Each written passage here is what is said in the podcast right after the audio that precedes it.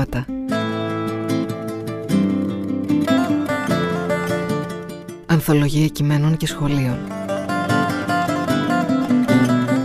Επιμέλεια παραγωγή Γιώργος Μπάρλας. Φίλοι ακροατές, γεια σας. Είναι τα ομιλήματα στο ραδιόφωνο της Πυραϊκής Εκκλησίας, κοντά σας για την επόμενη ώρα. Τα τηλέφωνά μας 210 41 18 602 και 210 41 18 640. Τον ήχο φροντίζει ο Τάσος Γιάκας, στα τηλέφωνα είναι η Φίβη Κωνσταντέλου. Σημειώνει ευχές για τις οποίες πάντοτε σας ευχαριστούμε, όπως ευχαριστούμε βέβαια και για τις παρατηρήσεις και τις απορίες που έχετε σε όσα διαβάζουμε και λέμε. Αυτό θα κάνουμε και σήμερα με ένα βιβλίο του Νικήτα Καφκιού «Ζήσε στα αλήθεια» και υπότιτλο «Κράτα ζωντανή την καρδιά σου στην αγάπη» εκδόσεις Αρμός.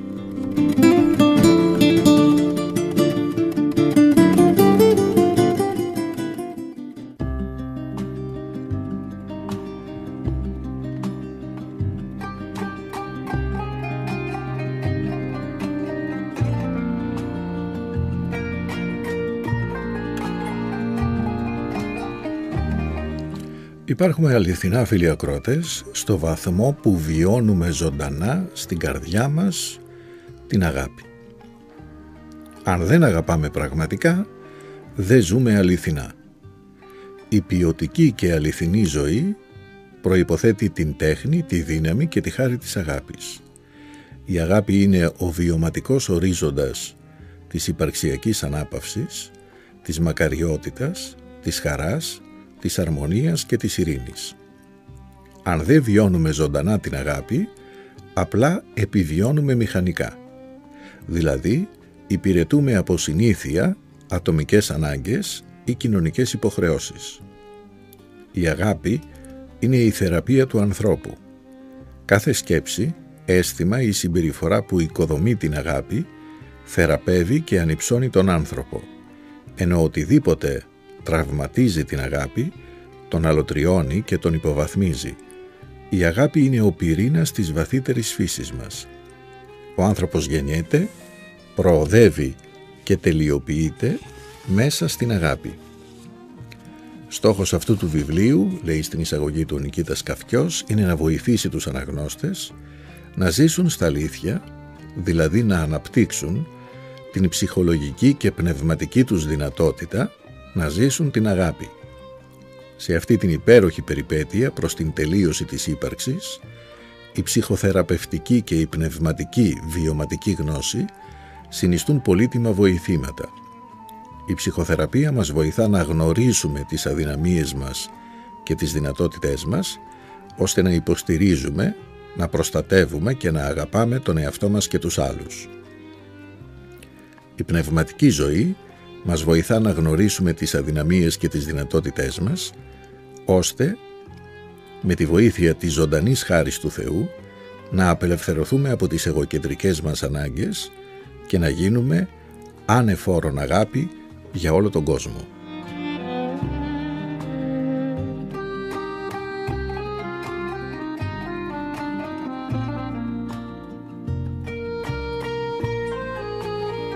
Όλα όσα κάνουμε στην Εκκλησία Φιλιακροτές και στην πνευματική μας ζωή πρέπει να συντείνουν και να προάγουν την αγάπη και η προσευχή και η νηστεία και η συμμετοχή μας στα μυστήρια της Εκκλησίας αποσκοπούν σε αυτό. Δεν είναι αποκομμένα από την αγάπη, έχουν σκοπό τους και νόημά τους την αγάπη. Και αυτό είναι το θέμα του βιβλίου του Νικήτα Καφιού ο οποίος ε, γράφει ε, απλά, ουσιαστικά και το βιβλίο ε, έχει διάφορες θεματικές ενότητες που βλέπει το θέμα της αγάπης πολύπλευρα ο συγγραφέας του και είναι γραμμένο με πολλές μικρές ή μεγαλύτερες παραγράφους δεν κουράζει, ξεκουράζει θα έλεγα και ωφελεί.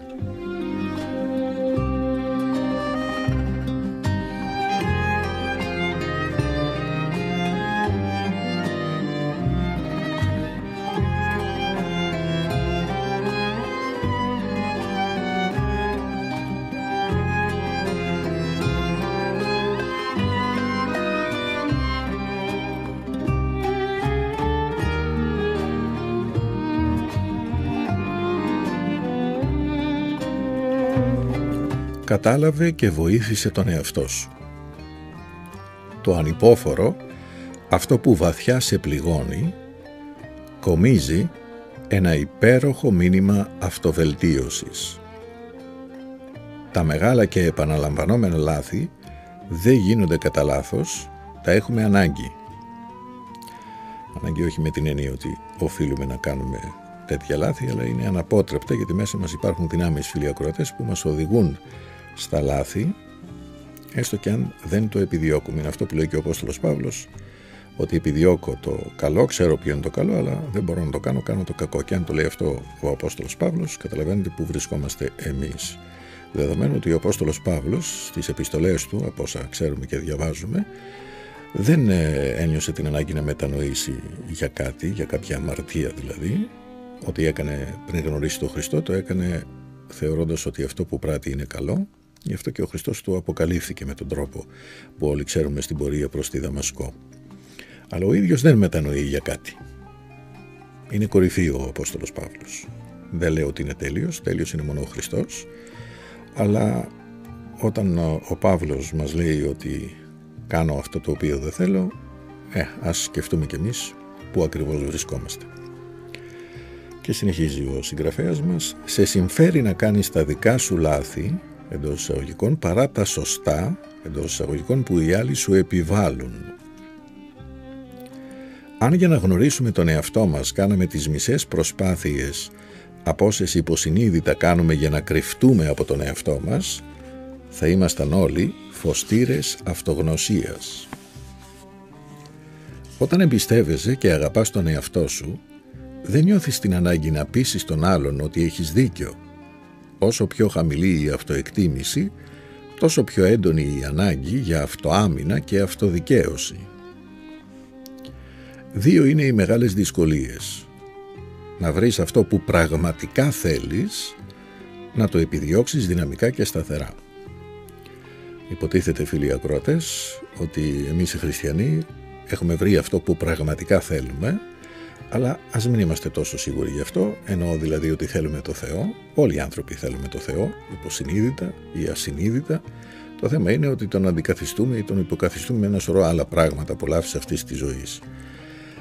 Ας δούμε λοιπόν πόσο πραγματικά θέλουμε το Θεό, ας είμαστε τίμιοι με τον εαυτό μας.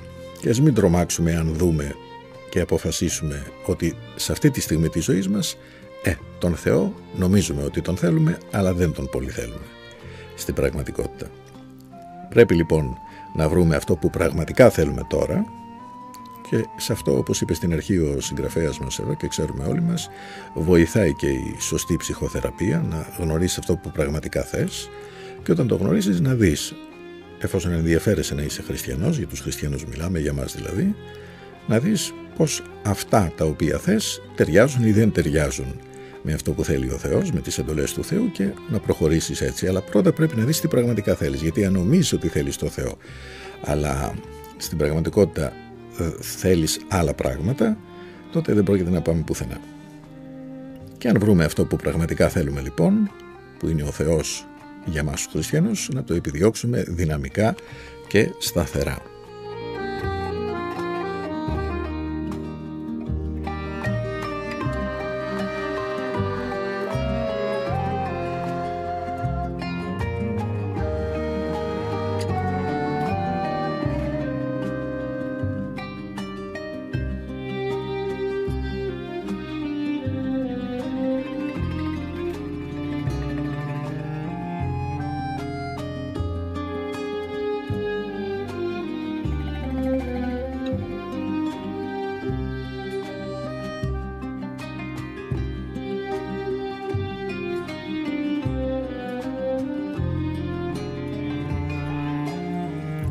Εαυτός μας κρύβει προσεκτικά από τον ίδιο μας τον εαυτό τις τραυματικές αλήθειες που μας αφορούν για να μην βιώσουμε βαθιά απογοήτευση.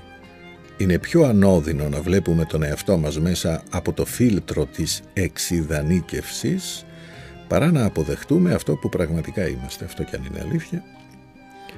Γι' αυτό και διστάζουμε να κάνουμε προσπάθειες να φτάσουμε στην αυτογνωσία για να μην βιώσουμε βαθιά απογοήτευση. Είναι όμως εντελώς απαραίτητο να νιώσουμε αυτή την απογοήτευση, μήπως και αλλάξουμε.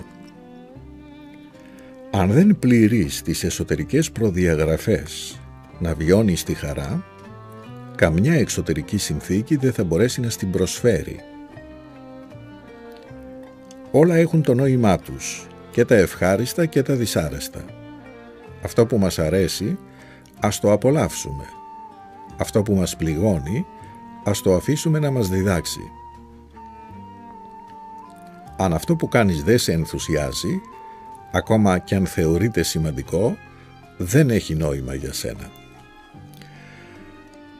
Θα έλεγα βέβαια ότι υπάρχουν πράγματα τα οποία οφείλουμε να κάνουμε φίλοι ακρότες, ακόμα και αν δεν μας ενθουσιάζουν, όχι μέσα από ένα αυστηρά καθηκοντολογικό πλαίσιο και αντίστοιχη οπτική γωνία, αλλά υπάρχουν πράγματα τα οποία έχουν νόημα, δεν μας ενθουσιάζουν τώρα, κάνοντας τα όμως μπορεί να μας ενθουσιάσουν σιγά σιγά, λέω για παράδειγμα η προσευχή. Δεν σημαίνει ότι αν δεν με ενθουσιάζει η προσευχή δεν κάνω προσευχή, αρκεί να μην γίνει καταναγκαστικό βέβαια καθήκον. Αλλά ε, λίγο ζόρι, λίγη πίεση χρειάζεται για την προσευχή. Δεν είναι εύκολο πράγμα, είναι πολύ δύσκολο πράγμα η προσευχή. Και από ό,τι βλέπουμε στη ζωή πολλών πνευματικών ανθρώπων φτάνουν σιγά σιγά και στον ενθουσιασμό, όχι μόνιμο, αλλά υπάρχει και αυτός. Η δυνατότητά μας να νιώθουμε ασφαλείς και αρεστοί μειώνεται ακόμη περισσότερο όταν πληρούνται δύο προϋποθέσεις. Αν είμαστε ευάλωτοι και υπερευαίσθητοι ως ιδιοσυγκρασίες.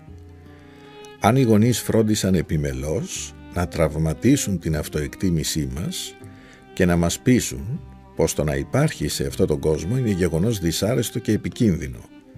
Αυτό το τελευταίο το καταφέρνουν ιδιαίτερα με συνεχείς καυγάδες μεταξύ τους και αυστηρή κριτική σε μας. Όσο πιο πολύ εγώ κουβαλάς μέσα σου, τόσο περισσότερο κουράζεσαι στην πορεία της ζωής σου. Αν μια μεγάλη αλήθεια δεν μας αναπαύει την ψυχή, δεν μας ελευθερώνει και δεν μας ανοίγει ζωηφόρο προοπτική, δεν είναι για μας. Τουλάχιστον όχι στην παρούσα φάση της ζωής μας. Αυτό το λέμε και συχνά εδώ στην εκπομπή, ότι αυτά τα οποία ακούτε στο ραδιόφωνο φίλοι ακροατές συνήθως αφορούν, όχι όλα, αλλά τα περισσότερα, τους ε, Αγίους ή εν πάση περιπτώσει ανθρώπους που έχουν με τη χάρη του Θεού φτάσει σε υψηλά πνευματικά ύψη, σε υψηλές πνευματικές καταστάσεις και δεν μπορούμε να τους μιμηθούμε να κάνουμε δηλαδή ένα μεγάλο άλμα και να γίνουμε σαν τον Άγιο Παΐσιο, τον Άγιο Προφύριο ή άλλον Άγιο δεν θα αναπαυθούμε δηλαδή γιατί ακριβώς θα γκρεμοτσακιστούμε. Πρέπει να δούμε ποια είναι τα πνευματικά μας όρια, οι πνευματικές μας δυνατότητες στο τώρα, στην παρούσα φάση της ζωής μας και να κινηθούμε ανάλογα. Αυτά τα μεγαλεπίβολα μπορεί να μας εμπνέουν, γι' αυτό και τα διαβάζουμε στο ραδιόφωνο εδώ, να αποτελούν οδηγούς, αλλά αλίμονο αν νομίζουμε ότι φτάσαμε εκεί, ότι μπορούμε να προσευχηθούμε, ας πούμε, να νηστέψουμε όπως οι Άγιοι ε, για τους οποίους διαβάζουμε αλλά εμπνεόμενοι από αυτά κάτι μπορούμε να κάνουμε κι εμείς, κάτι περισσότερο από αυτό που κάνουμε τώρα στο σήμερα. Μπορείς να αποκλείσεις από την καθημερινότητά σου αυτό που σε ζωοποιεί, αλλά όχι από την καρδιά σου.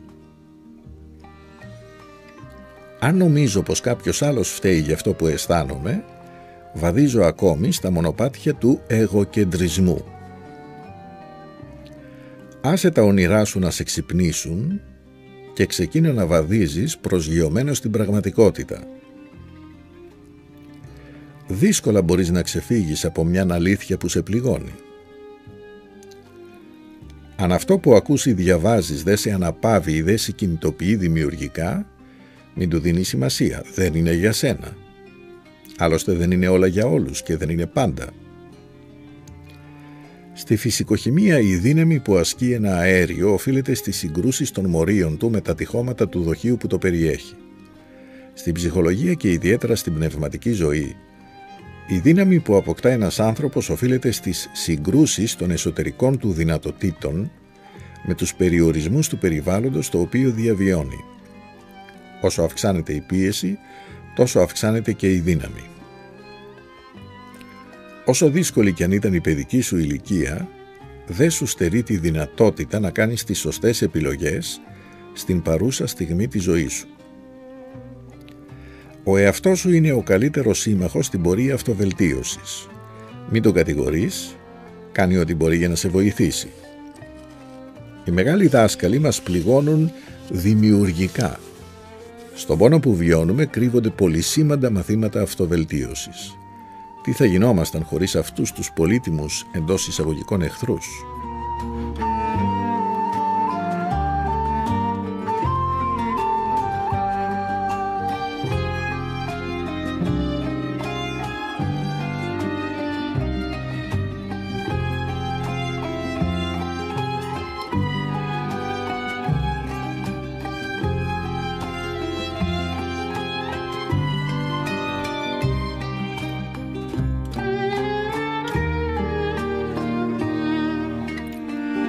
Κανείς δεν μας καταλαβαίνει.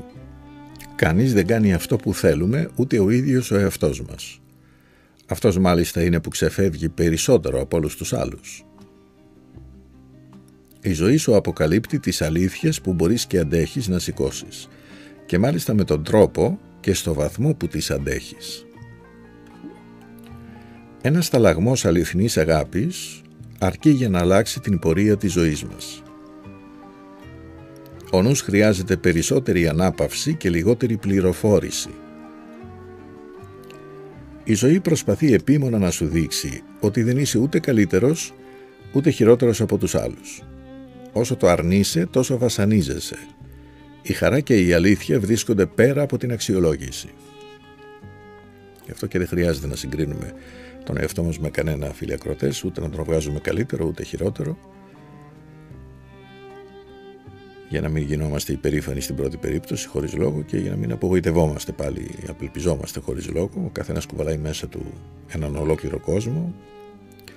Αυτό που έχει ο καθένας μέσα μας δεν το γνωρίζει ούτε ο ίδιος ο εαυτός του, οπότε πιο το όφελος να συγκρίνεις τον εαυτό σου με τον οποιονδήποτε άλλο. Αυτά τα ξέρει ο Θεός. Για να πεις ένα μεγάλο ναι ή ένα μεγάλο όχι δεν αρκεί να το θέλεις. Θα πρέπει να στο επιτρέψουν οι εσωτερικές σου δυνατότητες και οι εξωτερικές συνθήκες. Την κατάλληλη στιγμή, το ναι ή το όχι, θα αναδυθούν με βέβαιη ορμή από το βάθος του είναι σου. Καμιά εξωτερική κρίση, οικονομική, πολιτική, εθνική, κοινωνική, ηθική και κανένας άνθρωπος δεν θα μπορούσε να μας ενοχλήσει αν δεν ξυπνούσε τις ήδη ενυπάρχουσες αδυναμίες μας.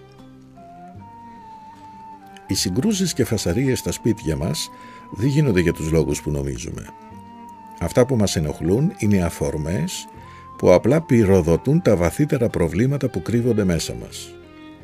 Τα λόγια των άλλων και οι αντίξωες συνθήκες μοιάζουν με τυρμπουσών που απλά αφαιρούν το φελό της σαμπάνιας που υπάρχει μέσα μας. Η έκρηξη προϋποθέτει συσσωρευμένα αέρια – στο βάθος του ψυχισμού μας κρύβονται πολλές άγνωστες, υποσυνείδητες αδυναμίες, οι οποίες προσδιορίζουν τη συμπεριφορά μας. Αν στενοχωριέσαι πολύ, επειδή οι άλλοι σε απορρίπτουν, σημαίνει ότι έχεις μεγάλη ανάγκη να σε εκτιμούν και να σε αποδέχονται. Το πρόβλημα δεν είναι το γεγονός της απόρριψης, αλλά η ανάγκη σου να γίνεις αποδεκτός. Δύο βαθιές ανάγκες κρύβονται πίσω από πολλές συμπεριφορές μας. Να είμαστε ασφαλείς, να αρέσουμε στους άλλους. Και τις δύο αυτές ανάγκες μόνο για λίγο μπορούμε να τις ικανοποιήσουμε. Κάθε θετικό χαρακτηριστικό της προσωπικότητας συνοδεύεται από κάποιο αρνητικό. Συχνά όσο περισσότερα τα θετικά χαρακτηριστικά, τόσο πιο πολλά τα αρνητικά. Γι' αυτό συνήθως δεν μας αναπαύει κανένας άνθρωπος, διότι όλοι έχουν τα στραβά τους. Και φυσικά και εμείς έχουμε τα δικά μας ελαττώματα, τα οποία βρίσκονται σε συνεχή αλληλεπίδραση με τα δικά τους. Αν αξιοποιήσουμε αυτό το λίγο που διαθέτουμε με τον καλύτερο τρόπο που μπορούμε, η ζωή μας θα γεμίσει νόημα και η ψυχή μας θα αναπαυθεί. Δεν χρειάζεται να κυνηγήσουμε τα υψηλά, τα μεγάλα και τα σπουδαία, στα μικρά και τα λίγα που θεωρούμε ασήμαντα κρύβεται η δυνατότητα της λύτρωσης από την απειλή της οδύνης. Η επιτυχία ανεβάζει την αυτοεκτίμηση και η υψηλή αυτοεκτίμηση οδηγεί στην επιτυχία. Με ανάλογο τρόπο, η αποτυχία τραυματίζει την αυτοεκτίμηση και η χαμηλή αυτοεκτίμηση οδηγεί στην αποτυχία. Χαμηλή αυτοεκτίμηση δεν σημαίνει ταπείνωση, φίλοι ακρότε. Ταπεινός είναι ο άνθρωπος που ξέρει ότι είναι άνθρωπος, εντός ορίων δηλαδή, δεν είναι Θεός. Η χαμηλή αυτοεκτίμηση υποτιμά τον ίδιο τον άνθρωπο και τις δυνατότητες που έχει δώσει ο Θεός στον άνθρωπο, τις οποίες αν τις αναδείξουμε θα έχουμε αυτοεκτίμηση, όχι όμως υπερηφάνεια, γιατί ξέρουμε ότι αυτές δόθηκαν από το Θεό ως δυνατότητες, τις καλλιεργήσαμε όμως εμείς. Και έτσι δεν είναι ανάγκη να είμαστε αποτυχημένοι για να είμαστε ταπεινοί. Δεν χρειάζεται δηλαδή να οδηγούμαστε από συντριβή σε συντριβή για να φτάσουμε στην ταπείνωση. Δεν είναι δρόμος αυτός της προκοπής, ούτε προς μίμηση βέβαια. Μόνο αυτό που γίνεται πολύ σημαντικό για σένα μπορεί να σε πληγώσει. Το αδιάφορο είναι και ανώδυνο.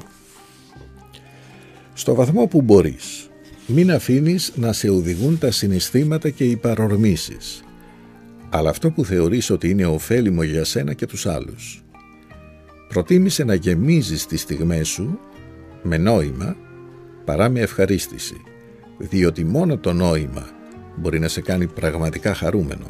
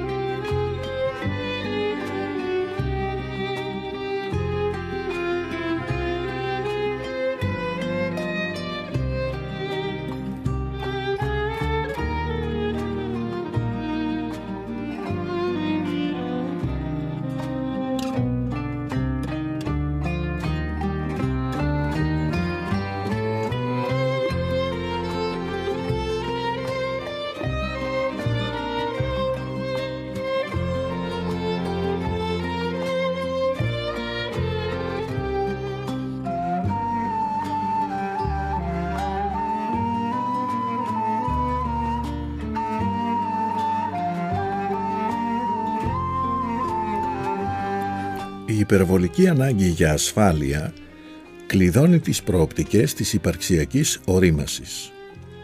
Είναι ωφέλιμο να προστατεύει κανείς τον εαυτό του και να θωρακίζεται, αλλά η υπερβολή της αυτοπροστασίας μας εμποδίζει να ανοίξουμε τα φτερά μας και να ζήσουμε αληθινά. Ψεύτικη ζωή είναι η απόλυτα ασφαλή ζωή. Προφανώς δεν υπάρχει απόλυτα ασφαλή ζωή, αλλά έτσι νομίζουμε. Όσο πιο δυνατοί και καταξιωμένοι αισθανόμαστε, τόσο πιο πολύ συνειδητοποιούμε και αποδεχόμαστε το μέγεθος και το πλήθος των αδυναμιών μας. Ενώ στο βαθμό που νιώθουμε μειονεκτικότητα και ανασφάλεια, αποφεύγουμε να αναγνωρίσουμε τις αδυναμίες μας και προσπαθούμε να πείσουμε τον εαυτό μας και τους άλλους ότι είμαστε σωστοί και δυνατοί. Συνήθως αυτό που πραγματικά έχουμε ανάγκη βρίσκεται στην αντίθετη κατεύθυνση από εκεί που ψάχνουμε. Αν μόνο αποδέχεσαι τον εαυτό σου, κινδυνεύεις να μείνεις για πάντα κολλημένος στο έδαφος. Αν μόνο βιάζεις τον εαυτό σου, κινδυνεύεις να συντριβείς πέφτοντας από ψηλά. Πολύ ωραίο αυτό το σημείο. Αποδεχόμαστε τον εαυτό μας, αλλά προσπαθούμε να προχωράμε ταυτόχρονα μπροστά για να μην μείνουμε κολλημένοι στο έδαφος. Αν όμως το παρακάνουμε, τεντώσουμε περισσότερο τον εαυτό μας από ότι μπορούμε και μπορεί πραγματικά να αντέξει, τότε θα συντριβούμε. Αν δεν ξέρεις τι θέλεις, αν άλλα θέλεις τη μία φορά κι άλλα την άλλη, αν ενώ ξέρεις το σωστό κάνεις το λάθος, αν οι πράξεις σου δεν συνάδουν με τα πιστεύω σου, αν προδίδεις συνεχώς τις αξίες σου, ησύχασε. προσπαθώντας απεγνωσμένα να συμφιλιώσεις τα ασυμφιλίωτα θα πέσει σε απόγνωση. Η αντιφατικότητα αποκαλύπτει εσωτερικό πλούτο. Δεν υποδηλώνει πρόβλημα ή παθολογία. Απλά είσαι πολυδιάστατος. Νιώσε την αρμονία μέσα στην αταξία. Ζήσε αυτό που συμβαίνει έτσι όπως συμβαίνει. Άσε τον εαυτό σου να χαίρεται την άτακτη χαοτικότητα. Αν θεωρείς τον εαυτό σου πολύ σποδίαιο, μάλλον δεν τον έχεις γνωρίσει ακόμη.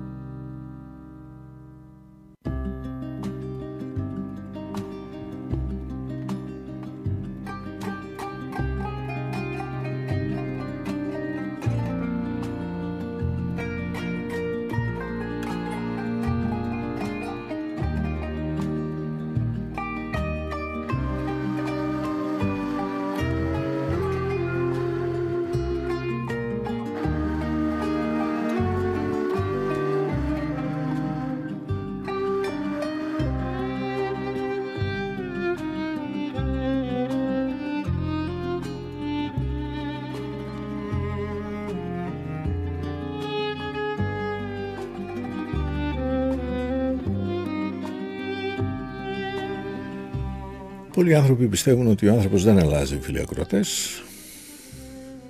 Εμείς διαφωνούμε σε αυτό βέβαια, αν και δύσκολη είναι η αλλαγή. Ο Νικήτας Καφιός, στο δεύτερο κεφάλαιο του βιβλίου του, έχει ως τίτλο «Πάλεψε και θα πετύχει στην αλλαγή». Αν η ζωή δεν σου χαρίζεται, βάλε τα δυνατά σου και κατάκτησέ την. Αντί να θρυνείς πάνω στα συντρίμμια, κτίσε με αυτά κάτι που να αξίζει και να σου δίνει νόημα.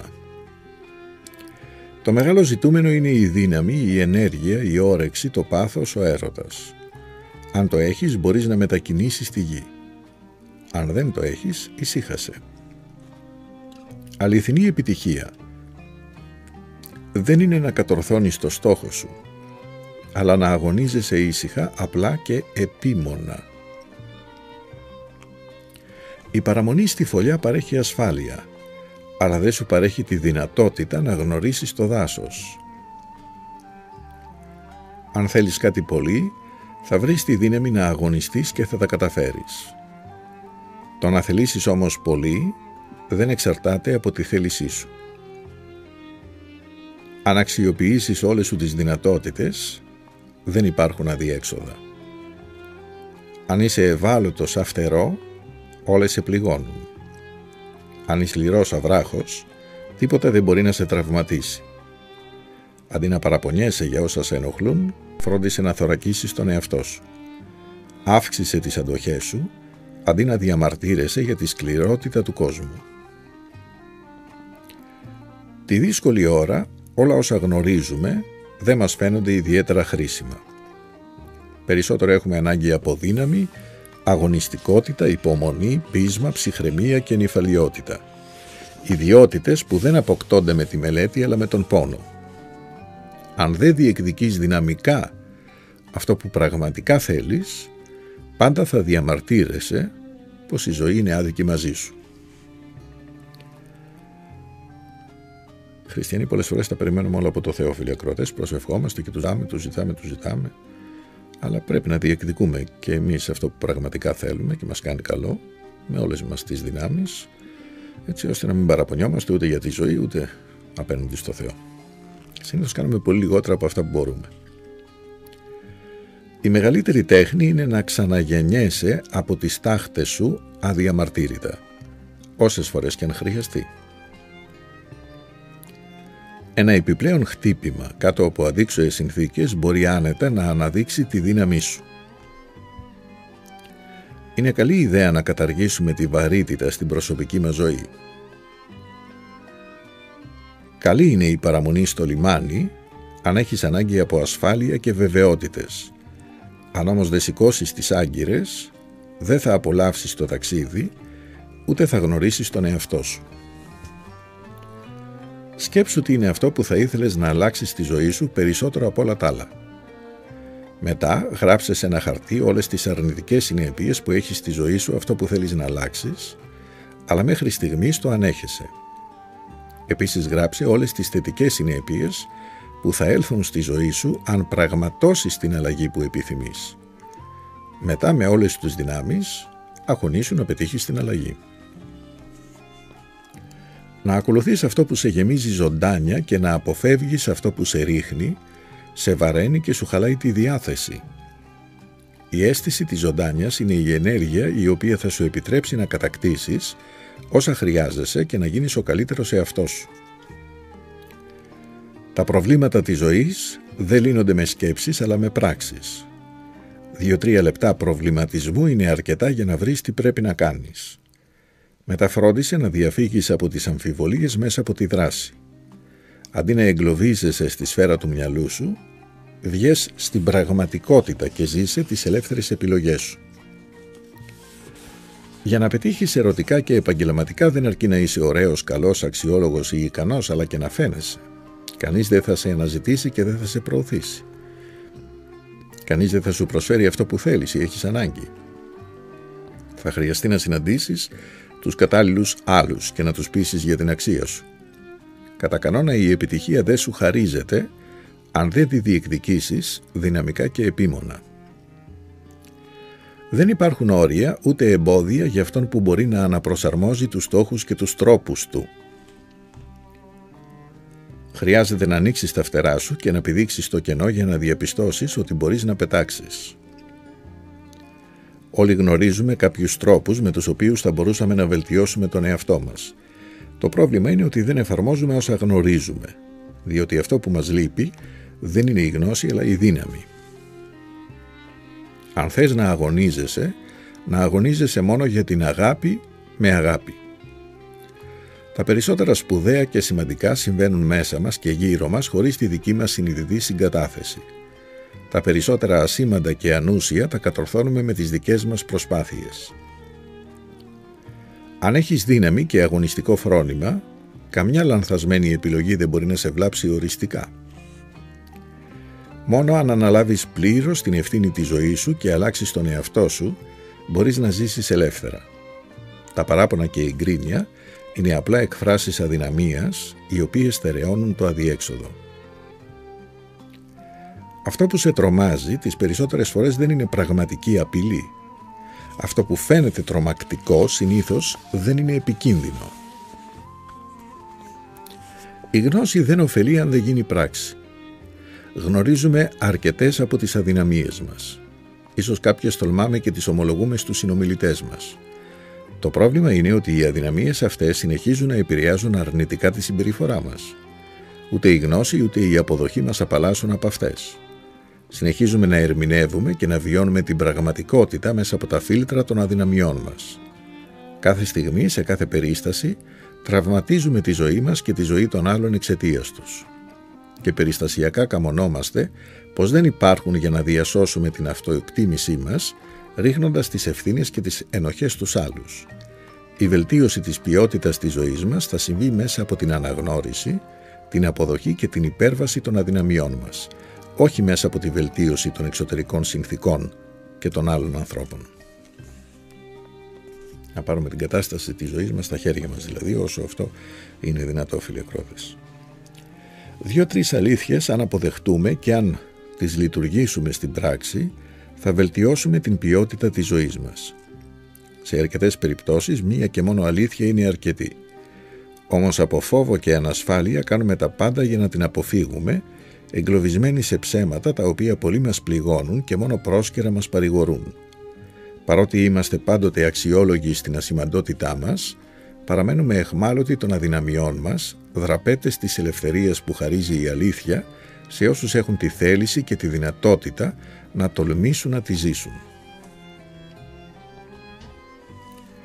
Αγκάλιασε τη ζωή.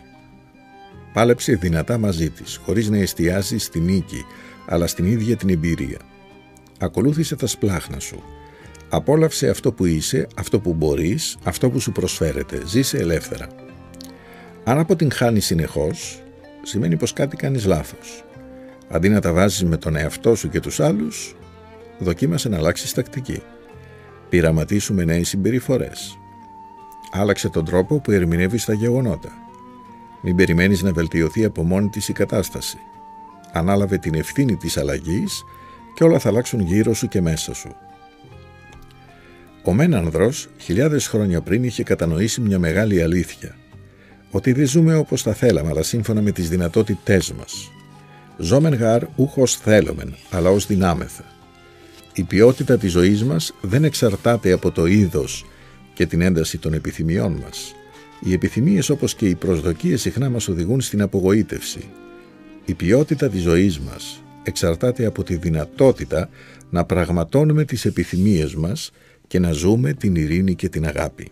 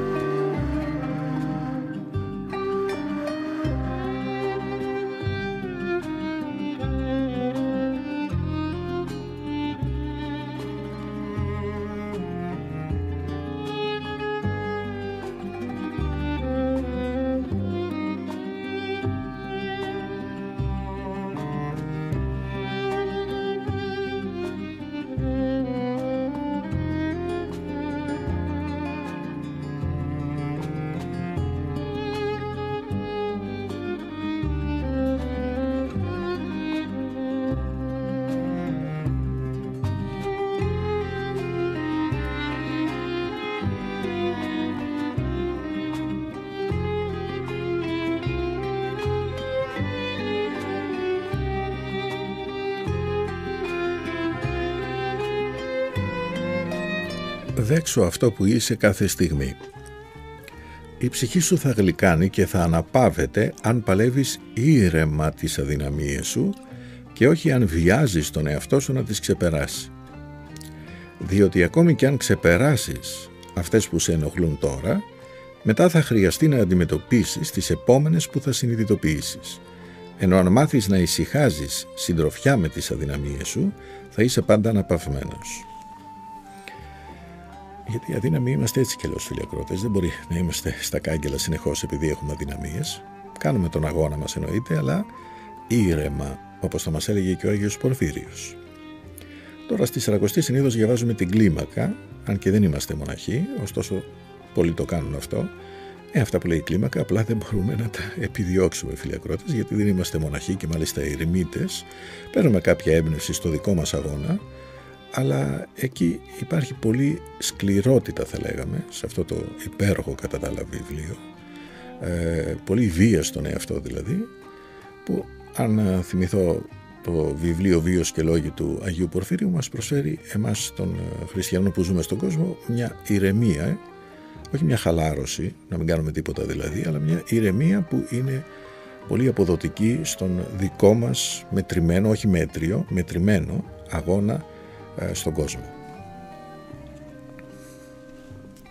Στην πραγματικότητα ό,τι και αν κάνουμε δεν μπορούμε να προστατεύσουμε απόλυτα τον εαυτό μας. Καλύτερα να υιοθετήσουμε μια στάση ησυχαστικής εγρήγορσης παρά μια στάση ανεδαφικής ανησυχίας.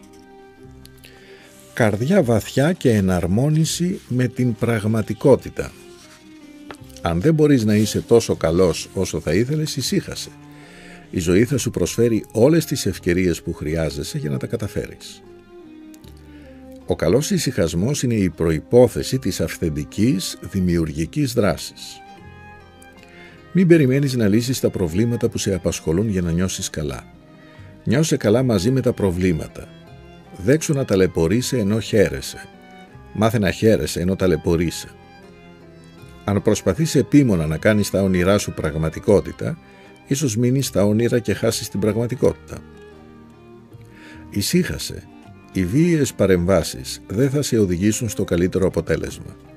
Άσε τη ζωή να σε κατευθύνει με το δικό της τρόπο στον προορισμό που επιφύλαξα για σένα. Η ζωή δεν είναι ποτέ άδικη ούτε όμως και δίκαιη. Η ζωή κυλά ελεύθερα χωρίς να υπηρετεί ανθρώπινες ανάγκες και χωρίς να υποτάσσεται σε ανθρωποπαθείς παραμέτρους. Αν θέλεις να βασανίζεσαι, ζήτα επίμονα κάτι και δεν θα σου δοθεί. Προσπάθησε βίαια να αποφύγεις κάτι και θα το συναντήσεις. Δεν βιώνεται αληθινή χαρά χωρίς απόλυτη ελευθερία. Αν είναι να αφήσουμε να χαθεί μια υπέροχη δυνατότητα, ας την αφήσουμε να χαθεί ήσυχα.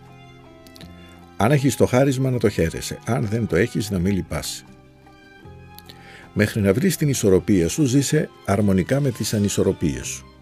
Ε, δύσκολο είναι λίγο αυτό.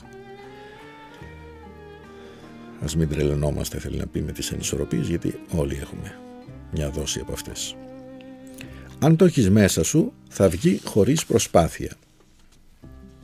Αυτό που σε εμποδίζει να βλέπεις και να ζεις την αλήθεια με κεφαλαίο το α είναι η αδυναμία σου να υπομένεις χαρούμενα τις αντικσοότητες. Κάνε την οδύνη σου χορό. Άσε την οδύνη να σύρει το χορό και εσύ ακολούθα τα βήματά της. Μην προσπαθείς να ξεπερνάς ανώδυνα τις δυσκολίες. Μπορείς να τις ξεπερνάς επώδυνα. Δεν χρειάζεται απεγνωσμένος αγώνας για να αποφύγεις τον πόνο, αλλά νυφάλια αποδοχή του πόνου. Και παράλληλα ψύχρεμη προσπάθεια αυτοβελτίωσης.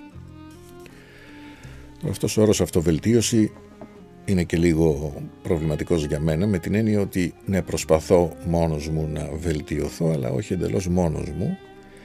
Και εμείς οι χριστιανοί δεν αυτοβελτιωνόμαστε, είμαστε μέσα στην εκκλησία, παρακαλούμε το Θεό, είμαστε σε σχέση με τους άλλους ανθρώπους, όλα τούτα βέβαια δεν αποκλείονται με τον όρο αυτό αυτοβελτίωση που χρησιμοποιεί και ο συγγραφέας μας εδώ, όπως και πολλοί άλλοι, αλλά ας μην το θεωρούμε κάτι το απολύτως ιδιωτικό, την προσπάθεια δηλαδή να βελτιωθούμε. Όλα ξεκινούν από τον εαυτό μας βέβαια, αλλά δεν φτάνει αυτό. Αγκάλιασε και αγάπησε τον εαυτό σου και τους άλλους χωρίς να αναλύεις τα πάντα στο μικροσκόπιο. Μην εξουθενώνεσαι προσπαθώντας να λύσεις τα προβλήματά σου. Αντιμετώπισε ήρεμα αυτό που σε προβληματίζει. Με ήσυχες και χαλαρές κινήσεις θα βοηθήσεις τον εαυτό σου να βρει διέξοδο. Κάθε πρόβλημα κυοφορεί τη λύση του. Όπως στην εγκυμοσύνη το βρέφος οριμάζει χωρίς τις συνειδητές προσπάθειες της εγγύου, έτσι και στις δικές σου δυσκολίες οι λύσεις θα οριμάσουν χωρίς τις δικές σου περίτεχνες μεθοδεύσεις. Αντί να βιάζεις τον εαυτό σου, κράτα την ψυχραιμία σου, άντεξε και περίμενε. Η λύση θα έλθει να σε συναντήσει. Αν σε κάποια φάση της ζωής σου νιώθεις άσχημα χωρίς κανένα φανερό λόγο, ησύχασε και μη φέρνεις την καταστροφή. Αυτό που αισθάνεσαι είναι ανθρώπινο και φυσιολογικό. Σίγουρα θα περάσει. Μόνο φρόντισε όσο διαρκεί η δύσκολη περίοδος να προστατεύσεις τον εαυτό σου από λάθη που θα μπορούσαν να σου προκαλέσουν περισσότερη απογοήτευση στο μέλλον.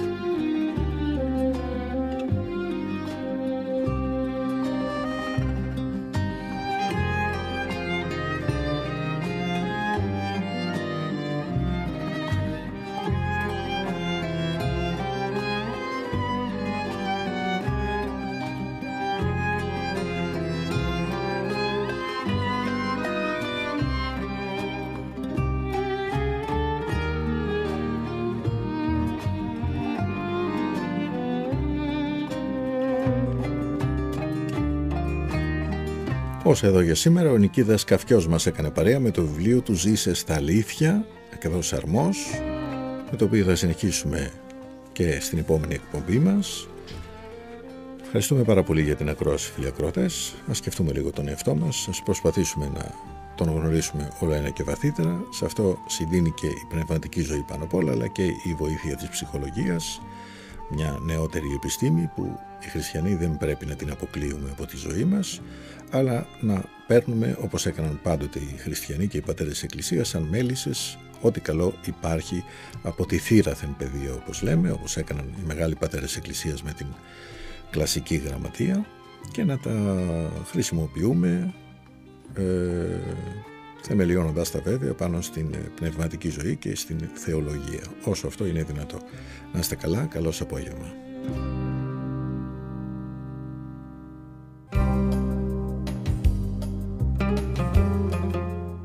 Ομιλήματα. Επιμέλεια παραγωγή Γιώργος Μπάρλας